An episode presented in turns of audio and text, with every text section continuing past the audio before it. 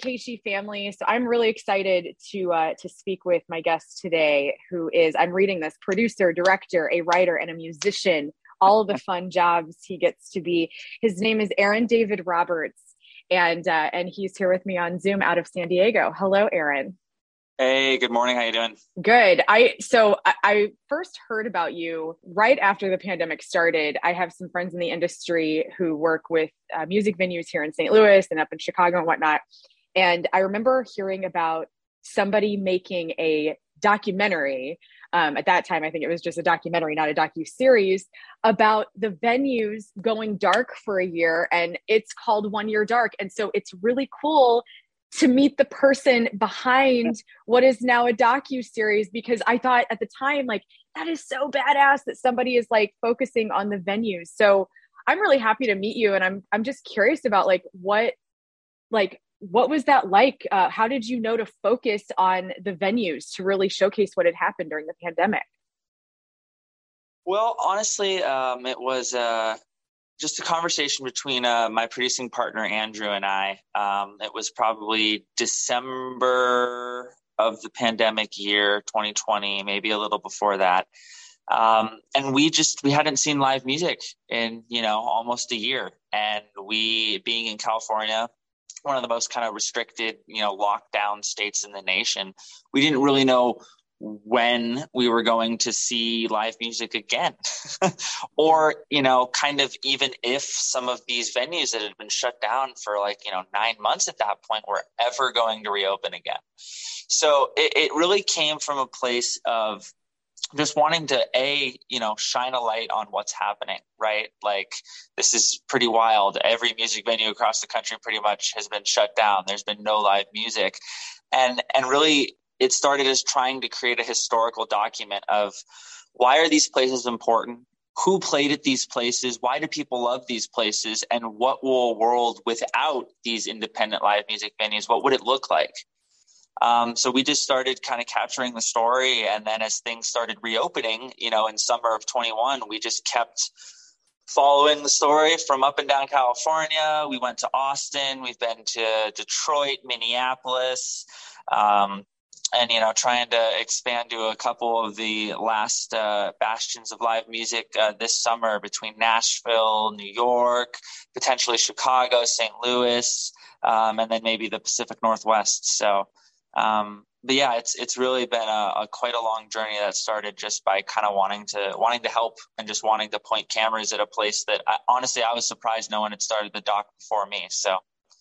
yeah, well, I'm happy you did. I mean, I remember when the um, National Independent Venue Association launched because you know and like in the trailer for your docu series one year dark i believe it was one of the bookers uh, maybe at the viper room that said uh, you know there's no bailout for independent venues you know there's bailouts for the housing market for the banks um, but there's nothing for what is so beloved to all people i mean music is the great connector and i think very much um, out of all the things that went de- went dark for the pandemic music live music was the thing that I mean, it hurt me the most because I I was used to going like every week and and going to you know so many shows a year. Um, so tell me about like what was the first venue you reached out to? Like how did you like how did you map out your quest in uh, California? Like how did you know who to hit up first? And and and was there a venue that was most important for you to feature? So um, we had sort of a, a foot, a left foot in the door of NIVA, California, so to speak. Um, I actually went to high school with uh, who someone who became her name is Julia Heath. She became the vice president of NIVA, California, actually. Um, so before that, she was just kind of working in their marketing team. Um, so because I knew she was involved in NIVA, she had done a couple interviews. Uh, she used to work up at a venue called Harlow's uh, nightclub in Sacramento. Um, so because I, I knew that she was involved in NIVA and Andrew and I were starting this project, it was just sort of like a natural, hey, let's let's reach out to her and and see what can happen. And then from there, you know, she kind of helped us map out. Gosh, I think we did over 20 some odd venues in the state of California. So it was uh, about six in Southern California and something like 15 or 18 in Northern California from Santa Cruz all the way up to Sacramento. because um, they really have a, a, lot of music going on up there. Yeah. Um, and yeah, it was just it was just a reach out through NIVA, uh, kind of to see who was interested in what we were doing, and um, you know, we we got a lot of the great venues that that were really important in in LA, and a lot of venues that are really important in the Bay Area, um, and really met some just incredible venue people along the way you the the gets that you have as far as musicians for this docu series is pretty phenomenal. I actually I looked at the IMDb of of your docu series One Year Dark, and I'm just gonna um and, and let me make sure all this is accurate too. Um, so you have people like Chris Chris Shiflett of the Foo Fighters, who's in the uh, the um, trailer, uh, Frank Turner, Tim McGraw, Jamie Foxx, Faith Hill, Snoop, Dave Grohl, Taylor Hawkins, Alicia Keys, DJ Khaled, Jason Derulo, and deadmau5. Is that all accurate? So we are doing a mix of um, yeah, so so between all the names you just mentioned, obviously we've got people like Chris and Frank and Noelle Scaggs from Fitz and the Tantrums that we've already sat down with either once or a couple of times and had a, a full sit down interview. Um, we are also working on some of those bigger fun names that you mentioned for a full sit down interview. But additionally, um, what's fun about documentaries is you know, because I'm telling a story that has been public, right? Um, there are also just a lot of public news clips and public domain kind of availability uh, with some of these artists talking about um, you know venues why live music is important that we're also able to work into the documentary uh, without necessarily needing to go sit down with every single musician. Uh, so it, it's definitely a mix of people we've you know actually spoken to at a live venue whether it's from a show um, and then a mix of kind of you know news clippings and, and what's readily available to us. But we still have a lot more fun names that we're lining up for this summer. Um, and uh, you know it's it's been it's been a real blessing to to meet a lot of cool people so. Tell me about where people are able to like this hasn't i mean i haven't been able to um to find it to watch the docu series online yet. So is there going to be an official launch or where does the docu series live for people who are interested yeah, I mean, we are still in production on this damn thing, to, to be completely honest. um, I mean, we uh, are mostly done. Um, right now, we're kind of in between finishing about the last third of production and uh, packaging it up, which is the fun industry term for figuring out how many episodes it's going to be and going around to the Netflix and the HBO and the Amazons and kind of going, who wants this? And for how much money do we want to sell it for? And how many episodes? So you know our our plan and you know we we know that there is interest to to get this thing out on a streaming platform so it's really just sort of us finishing our job in the next two two or three months here. Uh, we've got some filming coming up at the end of this month, uh, a festival in Monterey called Cali Roots, which is a massive reggae festival that hasn't had its festival since COVID. So, you know, it's another thing that we're still finding reopenings of things that haven't happened since COVID that we're still hitting for our story. Um, and then after that, uh, Frank Turner is doing a 50 states in 50 days tour, which is oh absolutely wild. And uh, we are actually covering um, portions of that for the documentary as a way to hop around to some different cities and, and really tell the story. Um, so we hope if all goes well it, it should be out um, on platforms available to you near the fall, winter, or at the very latest spring of next year. Um, and if you would like to follow to see where we end up, follow us at One Year Dark. We are on Facebook, Instagram, and Twitter, and TikTok, and probably anything else that I could claim at One Year Dark with. So. I know how difficult it is to, uh, well, I, so I work in radio, but I also we do a lot of video, and actually, um, this is kind of breaking news for anybody of my audience watching. Um, there is a documentary that has been in the works for the last year about our radio station because KSHE is the longest running rock station in the nation, which is really cool. Um, and so we have a guy working on it for us. So i know kind of what you do. It's how like and we're we're shopping it around too. We're hoping to get on a streaming platform eventually. So i can totally empathize with like what that process is like especially whenever it's like a passion project, which I can tell that One Year Dark has been for you and your your partner Andrew. Um, something that I find obviously bittersweet about this whole journey that you've been on with um, focusing so much on live music and um, how important our independent venues are is we've lost a great musician in in the last two years and it's it's hit us so deeply in the rock world and it, it is drummer of the foo fighters taylor hawkins. And i actually um aaron i found out about you because i had a couple people uh, tag me in a Foo Fighters forum where you had posted about your creative entity, which is called Rising Tide, Rising Tides Creative, and how under that uh, production company, I guess you um, One Year Dark is happening, but also now you've got a, a whole nother um, part of it, which is you're doing a tribute to Taylor Hawkins. So tell me about what that submission process has been like and where this will fit in with One Year Dark. Yeah, you know, um, the Foo Fighters are one of the, you know, very big reasons. They they might be the first, if not one of the first, you know, bands that I really really connected with. Um, you know, that was of my generation, right? You know, grew up with the classic rock stuff from from my dad, and you know, you always liked oh the the Beatles and Led Zeppelin and this and that, you know, but um, probably around junior high is when I when I first discovered the Foo Fighters, which was right around Echo, Silence, Patience, and Grace when when that was released. And boy, I mean, it just uh, they they just really hit a chord. not not to make a pun, but just struck something, you know, right right inside, and, and I quickly became just a gigantic fan. Um, you know, I found out that Dave Dave and I share uh, same birthday.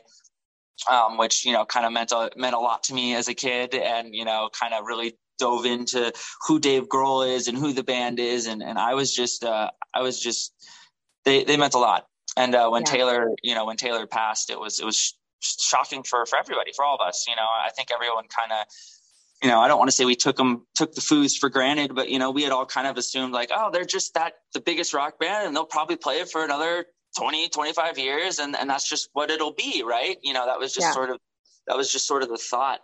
Um, and you know I, I wanted to try and do something you know I, I, I was lucky enough to meet chris uh, you know late last year at a show of one of our venues that, that we play at. He was he was so nice and it was so cool to you know kind of like oh wow i'm you know i'm meeting a foo fighter. For me that was, yeah. That was such, a, such a such a big thing for for me back in junior high. Um, and just kind of you know with taylor's passing knowing that no one really knows the future of the band and, and who can predict and that's not really what this is about. But me wanting to still try to give something to this to this band that that meant so much to me and especially knowing that you know I might never get the chance to see them as as well. I definitely will never get a chance to see them as they were again and hopefully still get a chance to see them in some capacity. Um, so knowing that my platform isn't the biggest of just me myself uh, you know not don't have uh, thousands of followers yet. But um, I, I, knew there were a lot of great Foo Fighters fan groups and fan pages dedicated to to the band, um, and I started to see all these just beautiful submissions of people's artwork just pouring in, um, just just really talented painters and uh, you know artists, hand drawn stuff that that just started to touch me. Um, and I I've you know through doing this documentary, I had learned not that I already didn't know necessarily, but I, I've learned what kind of a therapy session honestly my my interviews became with a lot of these venue owners and bookers and security guards and, and people who had no one to talk to about what had been going on. And i thought let's kind of open up that same idea for for taylor and for foo fighters fans you know, one of the pillars of our documentary that we really focus on is how music brings community.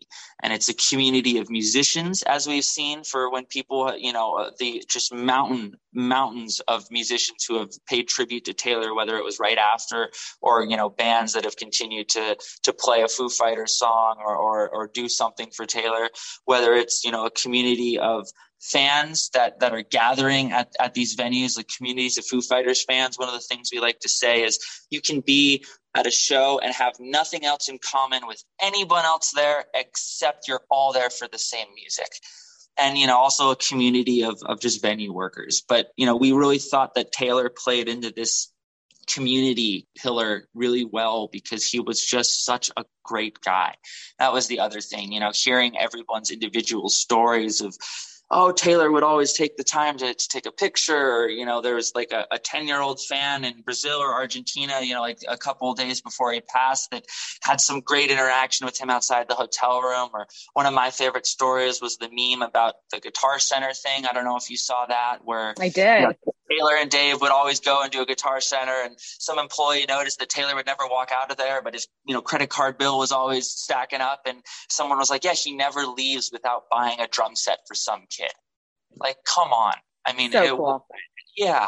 So, you know, um, I've, I've received over 20, 20 plus submissions from fans around the world um, who've given me, uh, you know, politely allowed me into their home or, or, their car or wherever they are. And, you know, they've held up their phone and they've answered some of my questions. And, you know, whatever I can do that can help people process and, and move forward and, and, you know, um, that's, that was important to me. And, and additionally, you know, we, we thought it was, again, really such a great, great, you know, I'm using air quotes, obviously, but, but a, a great piece for the documentary insofar as showing how important music can be in people's lives. Um, you know, from somebody that most of us have never even met mm-hmm. still left such a giant impact on millions and millions of people around the world. Like I almost want to say hundreds of millions because I'm pretty sure their depth from just the United States, the UK, from all South American countries, from Australia, where I know they're huge. It probably is in the hundreds of millions or very near close to it. And you know, it's it's um, it's still something I think we're all struggling to sometimes find the words to to talk about, like me right now. Absolutely. So. Yeah. Well, and it's interesting that Taylor was such a light. Like that was a word that kept um, standing out with every uh, tribute that I read after he passed was that he was a light. And so, and unfortunately, it kind of ties into the title One Year Dark because the Foo Fighters, aside from Jazz Fest a couple weeks ago, you know, they didn't perform, but they were there. And Chad Smith of the Red Hot Chili Peppers, I'm sure you saw, did that great tribute um, to Taylor, had Taylor um, on his drum kit and then was getting the the crowd to really you know say we love taylor. And and dave grohl was walking around jazz fest like finally being seen. And i think for me you want to talk about like how personal it can affect you. I mean yeah i never have gotten to the, the closest i've gotten to dave grohl or any of those guys is i've seen um Chris Shiflett actually played a solo show in my hometown because of my buddy's veterans uh, concert called Songs for Soldiers, and he was the musical guest. So that was like the coolest thing ever to have a Foo Fighter in my hometown. And then I've also interviewed Virginia Grohl, and so I've gotten to like thank her for birthing one of the best human beings ever. But um, thank you, Virginia. you know, uh, yes, thank you, Virginia.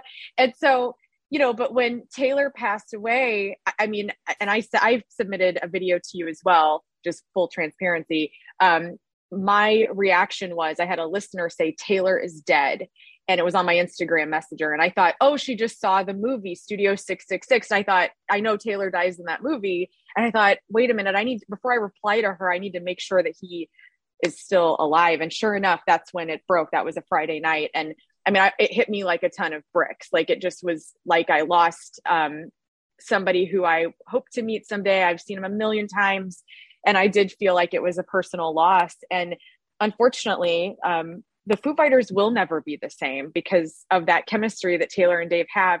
And so, you know, unfortunately, I look at the Foo Fighters and I'm wondering how dark it will be for them if it will ever come back. And I hope it does, but I also would totally understand if it doesn't, you know? Maybe it turns into something else like David done before. So, uh, to me, I'm really um, happy that you are focusing on Taylor Hawkins and allowing fans to to have a moment to pay respects. And I hope that you get hundreds and hundreds of submissions, you know, because I think that he's well worth his own episode of of a docu series, um, you know, because it is such a uh, telling thing about how musicians are the um, the heartbeat of what venues do. Aaron, it is such a pleasure to meet you. I hope that sharing this gets you uh, people to follow along, and I um, I hope the docu series comes out sooner than later. I hope that every streaming platform is like bidding for you guys uh, to be on theirs, and you you know you're doing it right just from the trailer. And I'll I'll post the trailer with this interview. Um, you can just tell that you are music fans and that you care about people that not just the musicians but everybody from like the janitorial staff that keeps our beloved venues spotless and and keeping it you know worthy of coming in and spending money and drinking beers and and watching our favorite band. So it's it's so good to meet you. And i I really hope the best for One Year Dark. I hope it comes out sooner um, than later. Likewise, we've been working on it for quite a while, and I know Andrew and I both, as much as we've we've absolutely loved it, it's also taken over our lives in, in a good way and a bad way. But you know, the the sooner we can get it out to everybody um, and just just see what it see how it all comes together. Uh, you know, I, I, know we'll be we'll be very pleased and, and can't wait. So well, Aaron David Roberts, follow along One Year Dark on all the social platforms. Stay abreast of what's going on because you will want to see this docu series when it finally makes its debut. Aaron, it was a pleasure to meet you, and if you ever need anything, reach out. We'd love to promote it even more. Thank you so much. I appreciate that.